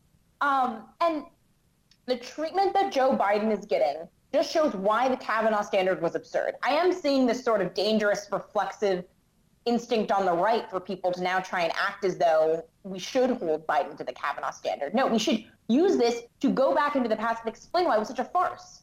So today there was a lot of renewed talk about, oh, but Joe Biden didn't actually have a pattern of sexual assault, but Brett Kavanaugh, Christine Blasey Ford's allegation was more credible because there was a pattern of misconduct towards women the Julie Swetnick thing pushed by convicted felon Michael Avenatti. Yeah. The Deborah Ramirez corroboration, the corroboration that all of these reporters were talking about, when that book by the New York Times writers first actually did come out, we found out there was one person who was able to name Kavanaugh as the perpetrator during this alleged incident at the time, who was told by someone who reportedly saw it. We have no idea who that person is every single person that Deborah Ramirez names as being in the room where it happened has denied it, has said that it is impossible this thing happened. Oh, so we have a story that was on its face a joke, and another one that has zero corroboration, and we're going to say that's a pattern. I am just so ready for the Kavanaugh standard to be done. I've lost enough years of my life. Now, I, I know you're you're being good with quarantine stuff, staying home, social distancing, and all of that. But as somebody who is a graybeard millennial, I just have to say that we've been my my people, the millennials, have been catching a lot of heat for in the early days of this going out and spring break and everything. In reality, this is Generation Z. So are you getting the word out to your Generation Z cohorts that they need to behave themselves while we're all on lockdown?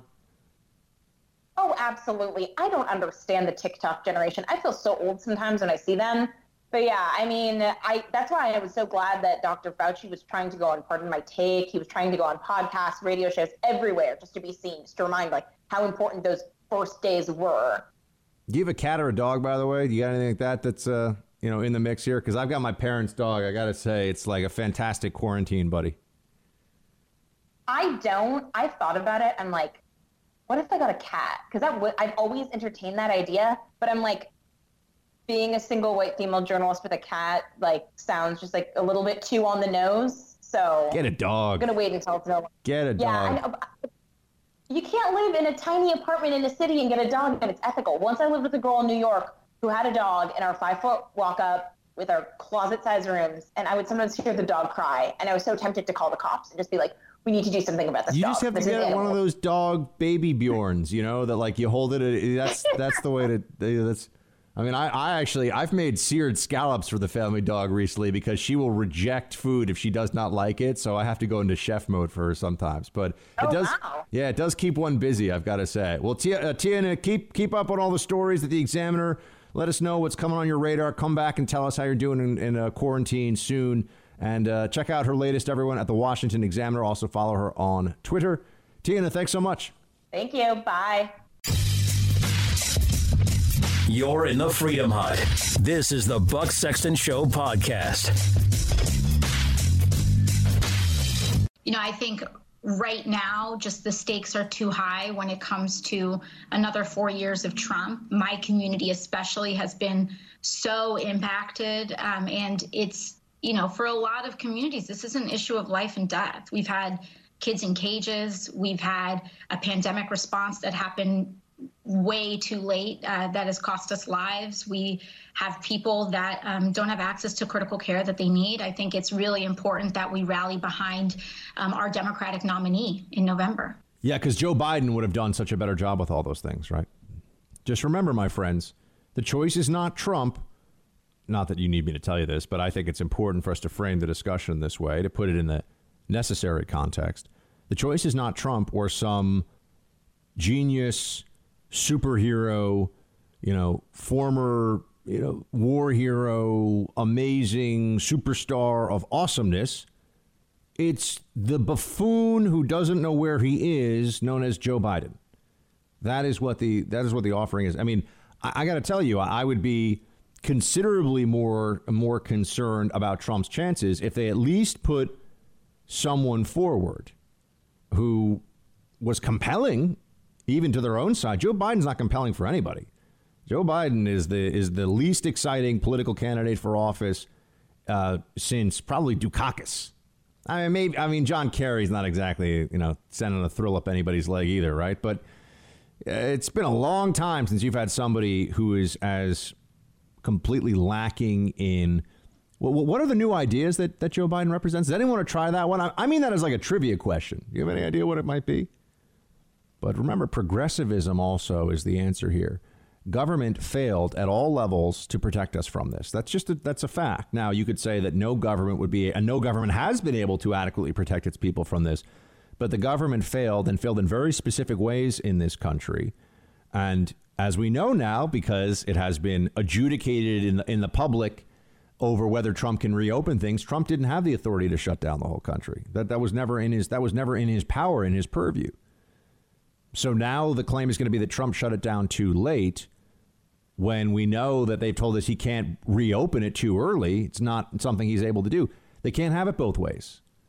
But really the people that I mean, this is an area where a, a public figure, I'm sorry, a person in public office, not a public figure, a person in public office is going to be particularly reliant upon what the quote experts tell them, right? We, we, we expect, if you're going to be the president of the United States, that you have a good, obviously, a very strong grasp of politics and you have a very strong grasp of the military and economy, or at least we like to think you have a strong grasp on those things, right? We, we understand that. We don't really expect you to have a medical background or expertise in uh, pandemic disease. That's where you're going to have to rely on advisors and experts. And that's when I say that the government has failed. The people whose only job, only really important job in existence was to stop something like this from happening those people failed catastrophically and dramatically to foresee what this was, to have us prepared for what it was, and then I believe to make the proper decisions at many levels, even when we saw just what we were facing. I, if if there's a more panicked response than lock down the whole country, I would like to know what that is. What could be a what could be a, a bigger panic than let's shut down everything. Everyone stay in their homes. Everyone effectively hide. Everyone hide from the virus. That's what we've been told to do. That's not the same thing as saying everybody take precautions when you're out. You know, wear gloves, cover your mouth, wear a mask, keep people who are particularly susceptible, who are older, safe and away from away from this till we have a better handle on it. That's not the, no, no. They said everybody stay home. Can't you know your business is shut down can't do anything about this. And that's supposed to be brilliant strategic advice. That's that's the smartest. That's the best thing they could come up with. I mean, let's be honest. Anybody could come up with that. You know, oh, we're, we're facing a really bad situation. No one leave your house. There's a really bad disease out there. Everyone stay home. The experts that Trump was relying on to have something better in mind, and let's be honest, the medical the medical researchers, the medical community that had a head start on upper respiratory infections like this for years and years. We saw SARS, we saw MERS, we had H1N1 pandemic. These things keep happening, and we've just been we've been caught flat-footed. We we were not ready for this, and now I think instead of just adapting to it in real time as we go, we have seen uh, a reaction that came late based on what the real threat of the virus was and then a reaction that overcompensated for that lateness. And this was all driven by the people who were supposed to have expertise in these matters. It wasn't, you know, Trump wanted to reopen the economy uh, a week ago or at least start reopening it, but he got shut down. Remember, oh, it's got to be all through April. Can't do that, can't change. Democrats are going to be offering up Joe Biden as the answer to all the country's problems. And they're also going to be leveraging this moment of crisis in every way that they possibly can to try and push progressive agenda items. They know they would never, ever be able to advance the football downfield in normal times the same way. So we got to remember that. There's a lot of moving pieces here. There's all of this focus on the pandemic and the virus, sure, but there are a lot of things that are going on under that under that political umbrella right now that you got to keep an eye on because the left is going to exploit this every chance every chance they see. Thanks for listening to the Buck Sexton Show podcast. Remember to subscribe on Apple Podcast, the iHeartRadio app, or wherever you get your podcasts. It is roll call time. Folks, I, I hope you appreciated and enjoyed our guest today on the show. Uh, we just happened to have a whole bunch of folks that wanted to come on on the same day. Uh, but I always want to make sure we, are really going to try to have a guest or two max most days. So I don't think that the new normal will be having quite as many as he did. But, you know, when Congressman Nunes, when his staff says he wants to come on and Berenson's super busy these days because the left is just going after him. Oh, my gosh. If you challenge the consensus on the, the lockdown, the people, the way they come after you, it is vicious. It is crazy. Uh, so you know, there's a there's a lot going on, a lot of a lot of moving pieces with all this stuff. But we're we're trying to expand the show to as many platforms as possible, also, and expand our listenership. And that really the the best way that happens is by you currently in lockdown or quarantine. I know a lot of you are still frontline, either medical personnel or frontline uh, essential workers. So thank you, by the way, for what you're doing every day. But those of you that are stuck at home, better time. Uh, there's never been a better time than now to Share the Buck Sexton Show with someone you love, someone you care about, a friend of yours, that guy named Bob that always takes the last of the coffee creamer and doesn't replace it. I mean, whoever it may be, please tell them to listen to the Buck Sexton Show. We want to see those uh, those numbers continue to go month month to month, continue to go up. It really is a uh, nothing. Nothing makes producer producer Mark even smiles sometimes. I've seen smiles on his face when we get big numbers on the podcast for a month like once a month, maybe maximum. Once a month, once a month, maybe. So that's if you guys want to see it. We, we maybe we'll even get if we get you know a in the next let's say the next three months if we get a 25% rise in podcast month to month producer mark will take a selfie of him smiling and we'll post it on social media so you'll sure. see I'll take producer mark smile you can do that. Just wait till we, you see what happens if we get to fifty percent. Um. So yeah, that's whoa. Hey, that's gonna be a that's gonna be a special special treat for the whole audience. I don't even know what it's gonna be though. It's gonna be amazing. I don't either. Yeah, we'll figure no. it out. Uh, how how is producer Mark doing in quarantine? By the way, you good? Everything all right? You and yeah. the missus hanging in there? Good. Probably after the show, we're gonna go grocery shopping. So we're gonna venture out. You know, we're a little low on supplies, but you uh, and mask and gloves. Uh, I go mask at least, maybe gloves. I realize that when you put the gloves on, you just touch everything else and make everything else dirty. So what's the difference? I've been wondering about this. I do feel like, and, and uh, people have been picking up on this. So let's say I wear my gloves and I and I go out with them on. I touch a lot of things that could have virus on it. And then I come home, but I have to touch my door handle to open it with the gloves, right? Or am I supposed to use my bare hand for that? Like when do I take the gloves off? But the gloves are certain. The gloved hands are touching my wallet, my keys, my phone. Yeah, like out. last time I only used them in the grocery store. I put a credit card in my pocket, like in my jacket pocket, and touched it with that, then disinfected the credit card, and then took the gloves off as soon as I left the grocery store. Huh. I guess I'm a little different because I drive to the grocery store compared to you, who would obviously just walk there. Yeah. I got one of those like nat. I, I, go to. I've got two grocery stores: a normal grocery store and then like a natural food store. So if I want to get some weird tea or essential oils or anything, I can go to that one too. So. Oh, good. I'm glad you're stocked up on weird tea and essential oils. Yeah, I've been drinking a lot of weird tea. Let me tell you. You know, whatever you got to do to pass the time these days. I do have also a lot, a lot of gluten free mac and cheese in the fridge. So um, I, I, I, will tell you, I did 100 push ups yesterday. So I'm, wow. as of now, one day into my 30 day 100 push up challenge. And after this show, I'm going to do another 100 push ups. You are in better shape than I am. Ah, well, I mean, I'm, I'm not saying I did them, you know, gracefully. Did you do them consecutively?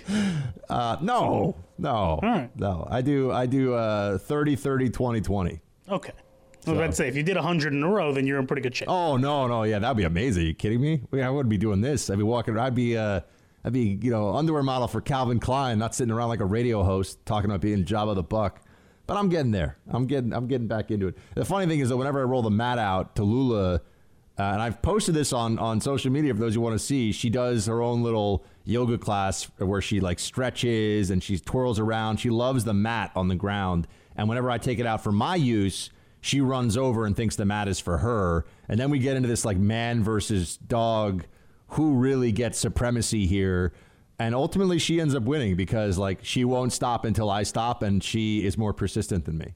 Yeah, you're going to end up having to just do the push-ups on the hardwood floor because That's the what dog ended wants up the happening. mat. Yeah. That's what ended up happening yesterday. Yeah, Yeah. because the dog wants the mat every time, and I'm like, she could be napping on the couch. I pull the yoga mat out, and little Toulouse flies over and just starts rolling around on the mat, having a great time with it. So, all right. Well, I bought a yoga mat. Luckily, I don't have a dog to compete with.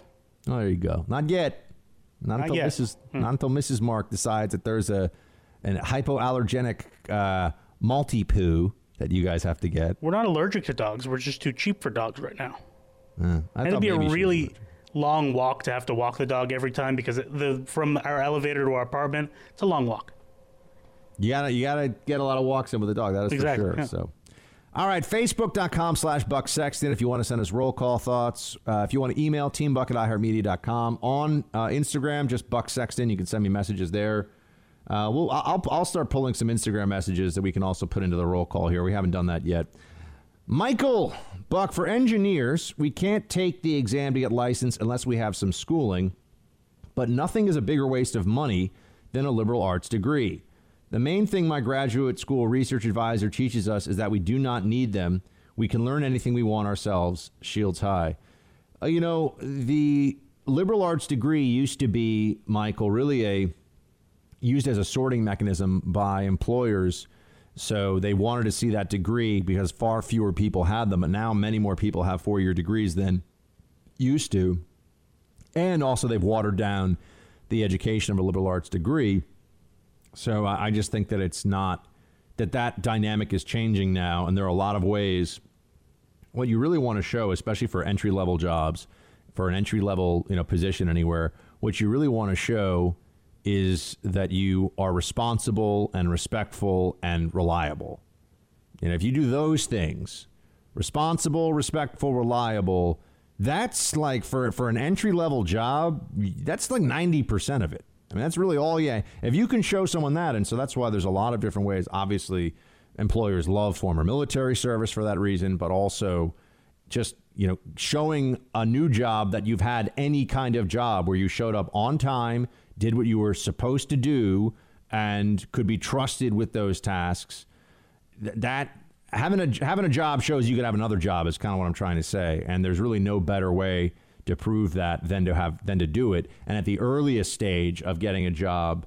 Um, but you know, at the earliest stage of getting a job, you have that need to just convince an employer that you'll do the things that I said responsible, reliable, and what was the third R? That was pretty good, actually. I just came up with that on the spot. Responsible, reliable, and oh, respectful. Yeah, that's the other thing. I had to work on the last one a little bit, but you know, nobody's perfect. All right.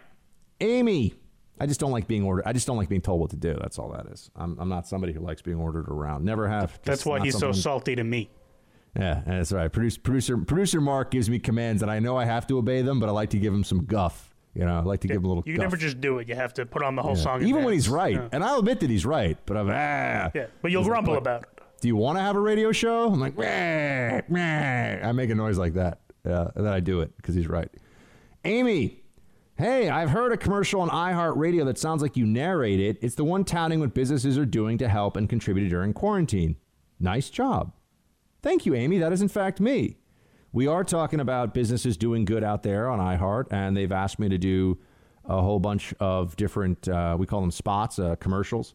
So those are out there. Yeah, and uh, you'll hear my voice, and it's a little different than the Freedom Hut Buck doing his radio show, just because I'm gonna be like, "Hey, everybody, welcome to the world of doing good for other people." You know, I could do that, but that'd be a little weird. So yeah, Brad, dear Buck, I live in Wasilla, Alaska. Very nice. That's where Sarah Palin is from, and was the mayor there, I believe. and commute into Anchorage every day. I'm one of the lucky ones that still has a job, and I'm very thankful for that. Alaska has not been spared from the virus, and it has reached even remote cities up here. As of Wednesday, we have had 285 cases with nine fatalities. Wearing of masks, I'd say, is about 50 50, but most people do try to adhere to social distancing. I can't even imagine what you must be going through at ground zero. Stay safe and healthy and keep up the great work. Well, Brad, thank you very much for the kind words. You know, in New York, it's amazing what you adapt to psychologically in time and here we i just accept that when you go out when i'm doing the things that i have to do for day-to-day life yeah there's there's a risk there's a possibility of this vi- you know a viral spread and you know i could get it anyone i know could get it that's that's still going outside. Um you just you know you can't one thing we do know is you, you can't live your life in fear. A life lived in fear is really no life at all. So you've just got to do the best you can and move forward. Do what you got to do. That's a tautology, but you got to do what you got to do. You're in the Freedom Hut. This is the Buck Sexton Show podcast. More roll call. Dan writes in with Hey, Buck, how does King Cuomo think he can enforce all people to wear masks in public, especially upstate? I, for one, have a natural dispos- uh, predisposition to buck his executive orders, shields high. Yeah, Dan, I mean, here, here's the way it's going to work in practice because they're not going to arrest anybody for this. They said they might fine people for it. They're trying to encourage and they're, they're using this this quasi state authority, you know, where they're not really going to fine you, they're not going to arrest you, at least for this, but they do want you to do it. What it does, though, is it sends a signal to private businesses because I'm seeing a lot of this where now there are signs up. There's a liquor store near me where there's a sign up that says, you know, you will be denied service unless you have a mask and gloves. So that is now becoming standard. You must come in with a mask on and gloves if you want to be served. I think that this is going to be, even if we don't really understand the full range here of the epidemiological evidence one way uh, or the other, but I, I, really am going to be, con- I really think that this is going to be uh, and but I think wearing a mask and gloves does have good effect. I'm not going to say that, but how effective and in what in what instances and what cases that still they're still figuring that out. Um, you're going to have people going into offices with masks and gloves. Certainly in New York, that's going to become a sta- that's going to become the standard. So you know if you're working in an accounting firm of 50 people, you're going to show up. They're going to try to keep people spread out in different parts of the office, and they're going to have a mask and gloves on what I meant by the epidemiological research, I mean, I would want to know okay, even with masks and gloves on, if you have somebody in there who's sick and they're still shedding virus, is it really all getting caught in the mask or is it somehow getting into the general air indoors? And if people are still consolidated indoors, does the mask protect them? I, I don't know. I don't have answers to this. I'm not sure anybody really has answers. But it's better than better than having some guy go, you know, coughing all over the place and doing the whole thing. That's not good. So what that's what we're heading for, though. I, so Cuomo, I don't think will really be enforcing this. I just think that uh, uh, I just think that what we're going to see is private businesses saying, "Sorry, this is now the guidance that we have." So everybody's got to wear a mask and gloves when they come in, which. You know, it's fine until all of a sudden you got to go out for something you really need, and now you don't have a mask and gloves. And I think people are going to realize that that's uh, that's going to get pretty annoying. Ted, Hey, Buck, I am seriously concerned. I'm originally from the Detroit area, and they had a protest. For most of the feeds on Facebook, I've seen the comments saying incredibly derogatory comments. The fact is, they want everyone to stay home without consequences. The fact that everyone will eventually have to have this virus and get through this is evident. The fact that the ones making minimum wage, stock hands, clerk registers, etc., are the glue of our nation is incredible, and nobody is paying attention to the inevitable collapse.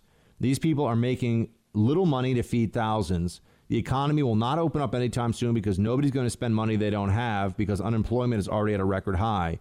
Buyers' confidence is non existent. Truly hope I'm wrong, but thinking it is only getting started and people are going to suffer. People are believing that safer is better, but they are wrong. Ted, uh, you're not the only one who's seriously concerned, man. I think the whole country is concerned. Just a question of about what specific uh, aspect of this and what's going to happen people will not just con- they will not just stay home. They're not going to do it. I don't know how long we have with this, but there will be massive. There will be major pushback against this, and we should factor that into our calculations going forward. And you know, I also am so thankful. I just want to say this: I'm so thankful to have this show.